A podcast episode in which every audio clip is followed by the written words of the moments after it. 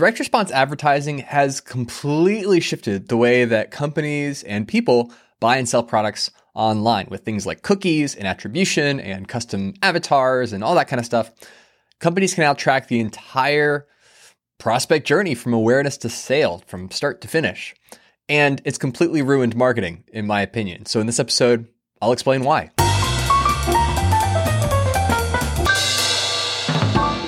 Welcome back to the Honest Marketing Podcast, where you learn proven strategies to grow your business without selling your soul. I'm your host, Travis Albritton, and until a few years ago, it was just simply not possible to track every single piece and part of the customer's purchasing journey. If you're a business and you want to know how did someone go from learning about me to deciding to give me money, it wasn't possible because there were so many pieces in the middle that you couldn't keep track of.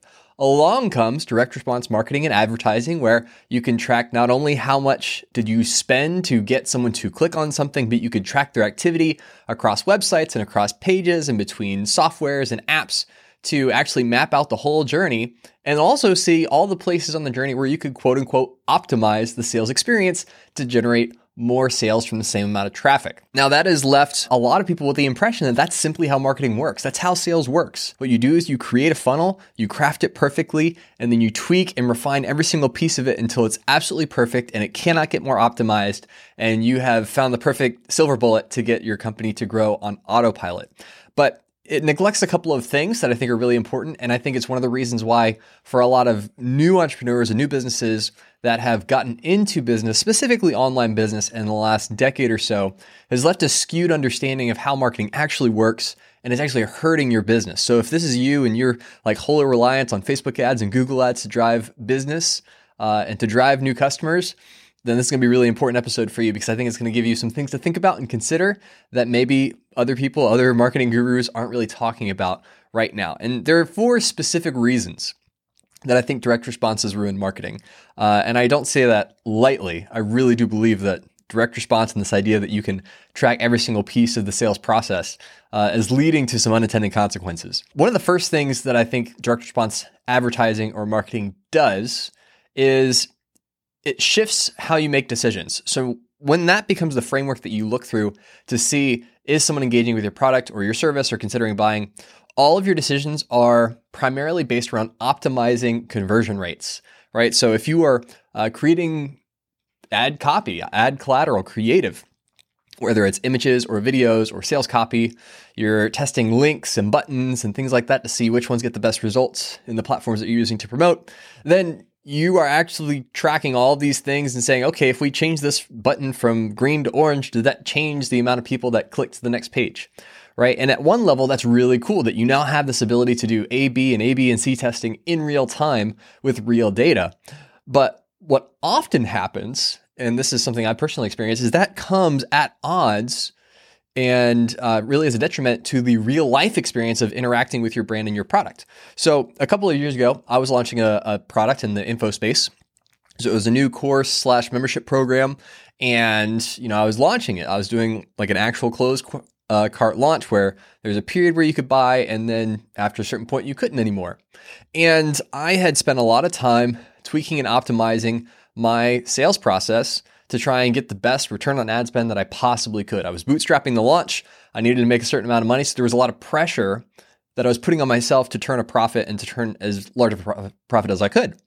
What ended up happening though is I ended up getting a bunch of refund requests immediately after the sale or after the launch. And the reason was not because the product was bad. It wasn't because uh, you know I didn't deliver on the promises that I made but it was how the sales process made my prospects feel. They felt like they were getting squeezed through a sieve, and that, you know, at every single step of the process, they were being asked to make sales decisions that they hadn't fully considered or weren't really uh, prepared to make. And it just left a bad taste in their mouth. While on paper, I could look at that and say that was a really highly optimized sales process and really well put together funnel that was profitable. On the flip side, the unintended result was that people felt like I was trying to squeeze every single ounce of profit that I could out of my relationship with them instead of really showing up with a service mindset to the point where they just flat asked for a refund and said, based on how this sales process made me feel, I now associate those feelings. This, they didn't tell me this directly, but it was pretty clear how that sales process made them feel was something they could not disentangle from their thoughts about me and my brand and what my company did. And so they said, I don't want to do business with you if this is how you're going to make me feel. And that is the story time and time again of uh, shifting into a more direct response world because everything becomes very transactional. It becomes very numbers driven. And so they're not people, they're leads. and those leads need to turn into customers. And a customer, again, is just calculated based on LTV, lifetime value, how much money you're going to make from them. But it's not really about the person, it's about this imaginary persona, digital persona on the other side of a checkout page, and you're trying to do battle with them to get their credit card information. And so, again, when you lean into this direct response marketing, which is where you're tracking uh, initial clicks and attention all the way through to a sale, it ends up skewing what you optimize.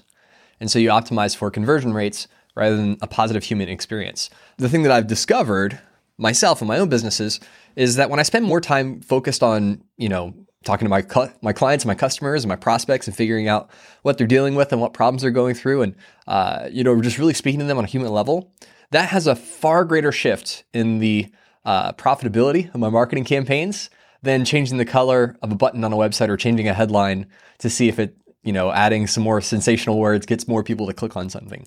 You know, so at a fundamental level, I think time is better spent in the latter or on the former talking to people versus how do I tweak this algorithmic sales page with the right colors and copy and case studies to get more people to give me more money. So that's number one number one reason that I, I feel like direct response has really ruined marketing and hurt marketing for a lot of business owners. Number two, you can't actually track the full customer journey, even though that's the promise of direct response, right? So the promise again is that you can track every single piece of this journey.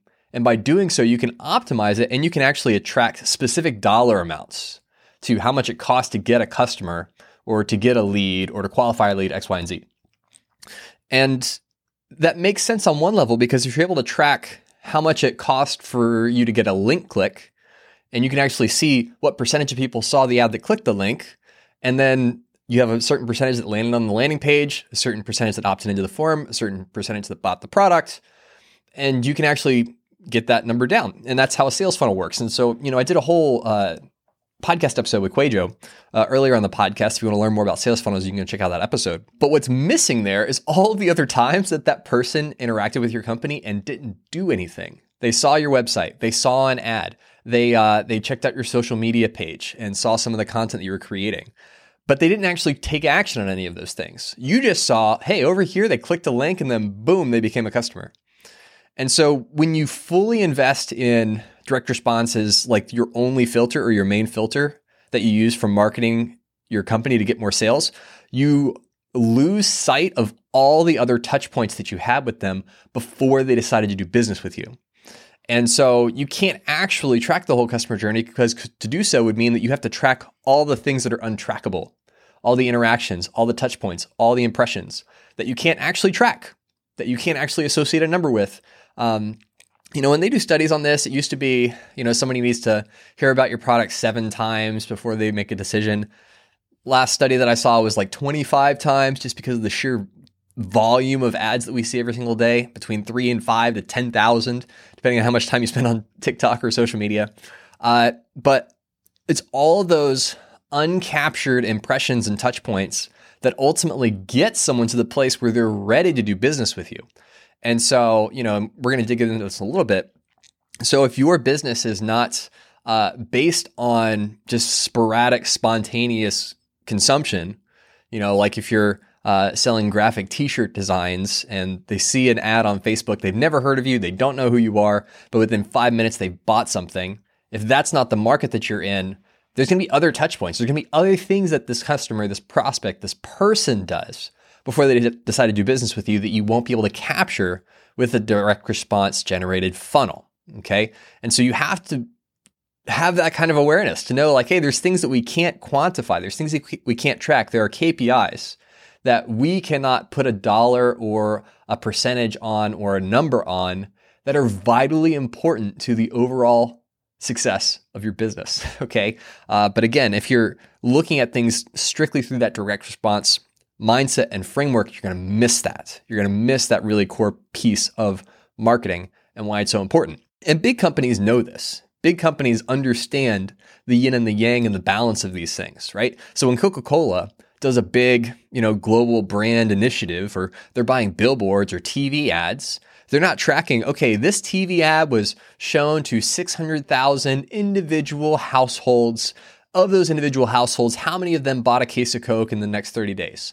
They're not looking at it like that. They say, we did all of these things to increase the awareness and the affinity that people have of us and what we do and what we offer on a holistic level. How did all of these initiatives affect the sales of our products? Did it go up by 1%? Did it go down by 1.5%? What markets responded best to these, you know, wide ranging uh, initiatives?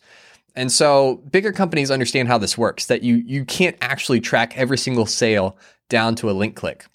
But small businesses seem to forget that because of the promise of platforms like Facebook and Google that tell you that it is possible.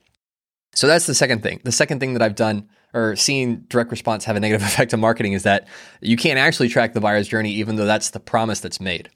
The third thing, and the third reason why I think direct response has ruined marketing is that it makes your marketing vulnerable to platform changes.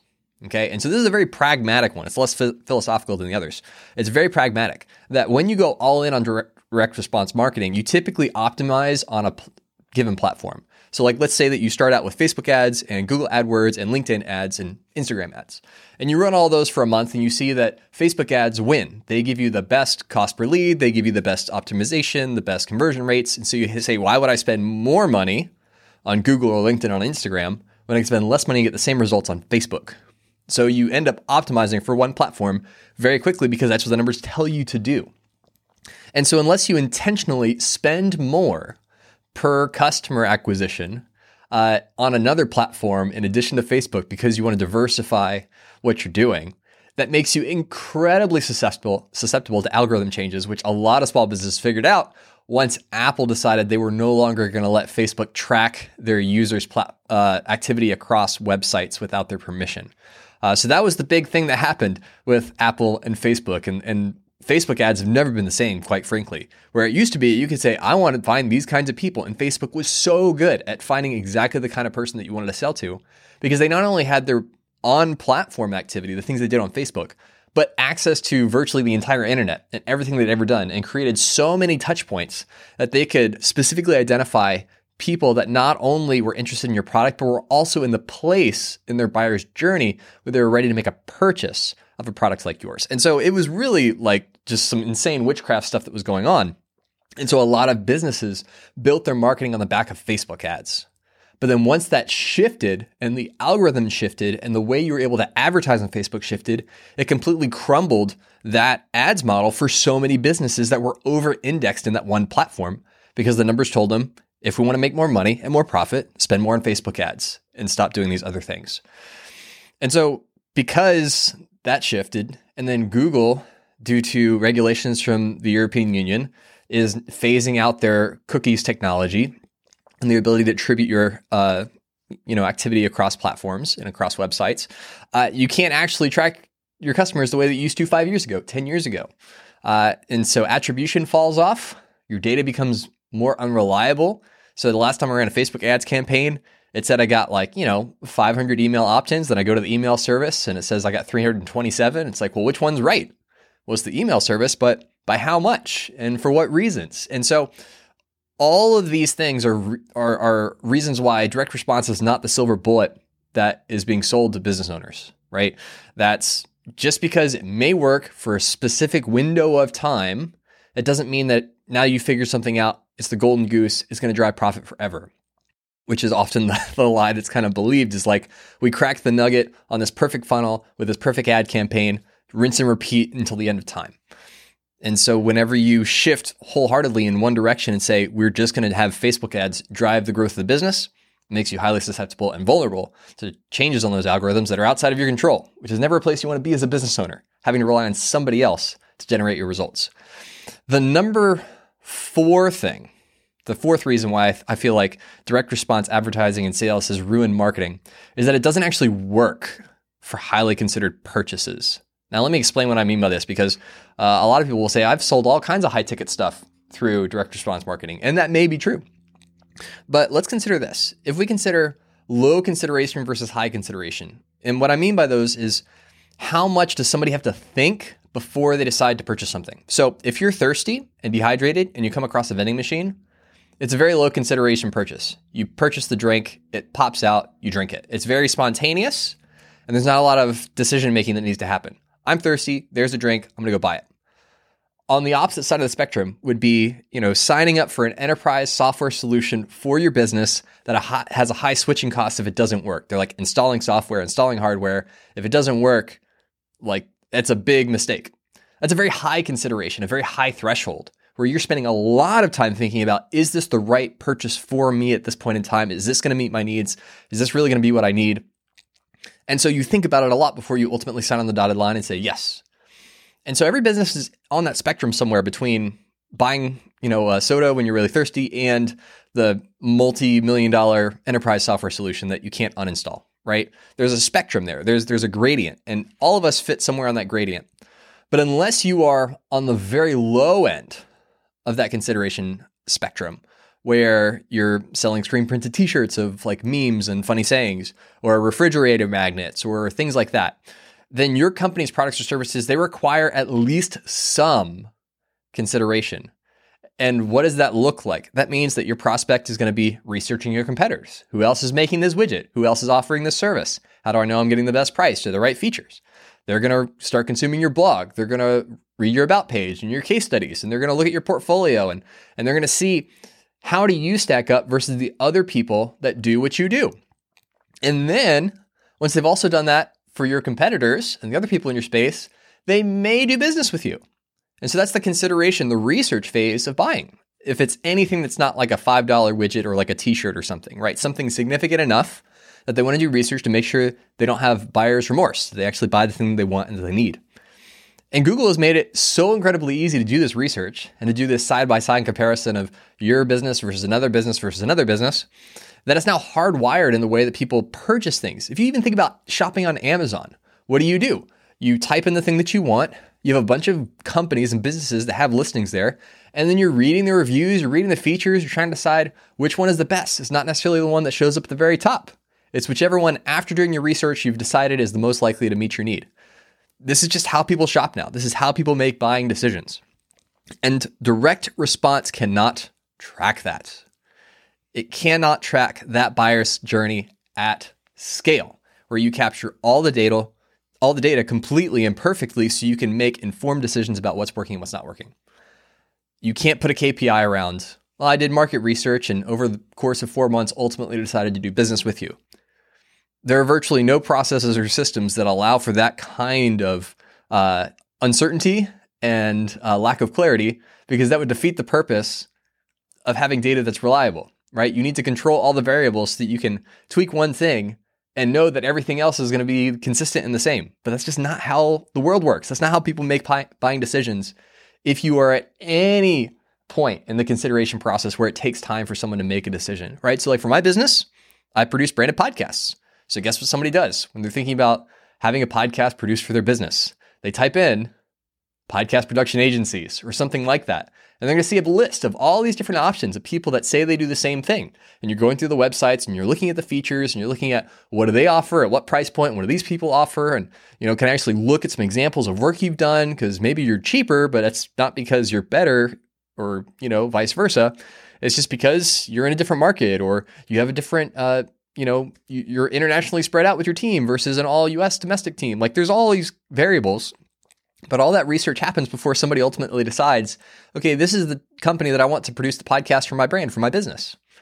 And so if all that I do is run Facebook ads telling people I can make a podcast for them, it'll fall flat ultimately, and I will lose a lot of business because I miss out on that research phase and creating all the marketing assets and collateral that I need in order to establish myself online as someone who's trustworthy, who knows what they're doing, so that when someone is poking around and researching things, they can quickly make a decision about if I'm going to be able to meet their needs or not. And all that happens outside of direct response. It just does. Even if somebody clicks on a link, downloads a lead magnet or something like that that I have, it may be months before I ever hear from them again because they're doing research and they're considering their purchase through that time. But if all of my marketing is optimized around, well, I only had, you know, 3% of people that join my email list book a strategy call in the first week, it's like I've completely neglected the other 97% of people that showed up on my email list that may at some point in the future decide to do business with me. And if all of my marketing and all my sales is data driven based on direct response principles, then I'm missing so much of the potential business that I could have. Right. So that's when it comes down to like direct response and how I feel like it's ruined marketing. It's not that it's a not a great tool or a really effective tool or a really great piece in your arsenal. Like you want to know your numbers. You want to know how much does it cost to get somebody to become a customer? How much does, you know, is a customer worth to you in the lifetime of them doing business with you? But you have to look at that holistically. So for me, when I think about direct response, I certainly track how much did I spend to get a link click? What's the conversion rate on an opt-in page for a free lead magnet, for instance? But then when I'm looking at the efficacy of my marketing strategy holistically, it's what is the time investment for me to make these podcasts, to make YouTube videos, uh, you know, to put blogs on my website, and how much am I spending on advertising? And then I look holistically at the clients that are coming in and how do they discover me and what was their prospect journey and how did they decide to buy? And it almost never happens that they see an ad, make a decision to buy something from me in a short window of time without it being a highly considered thing. It just doesn't happen. And so I really lean into this. It's like, you know, when I look at back at my own customer acquisition process and how I get clients, so much of it is relational, so much of it is just, you know, serendipitous.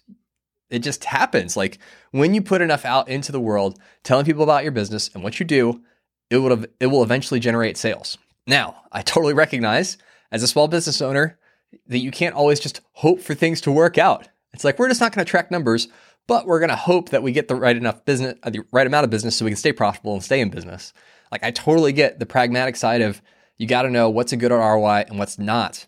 But it has to be incorporated into a well-rounded understanding of how marketing works and how people buy things. Okay? It is only a tool. It is only a tool. It is only a set of KPIs. It does not tell the whole story. And I think that's how it's ruined marketing is that people have started to believe that direct response is marketing and that anything outside of that is a waste of time, money, and resources when it's not. So, in summary, four reasons why I feel like direct response has ruined marketing or the way people think about marketing. Number one, marketing decisions become optimization based instead of people based. Uh, you can't actually track the full customer's journey at scale, uh, which is the whole promise of direct response. Uh, it makes your marketing vulnerable to platform changes, and it does not factor in long sales cycle, highly considered purchases and long sales cycle meaning longer than 24 hours. okay, so not even like months or years, talking about weeks or days. It doesn't really take that into consideration at scale because you can't capture all the data. It's not there to be captured. So, if you're somebody who's like lived and died by Facebook ads or LinkedIn ads or Google AdWords, consider diversifying. Consider doing some brand lift initiatives, which may feel like a four letter word. Like, why would we spend some money on something that we can't directly track an ROI?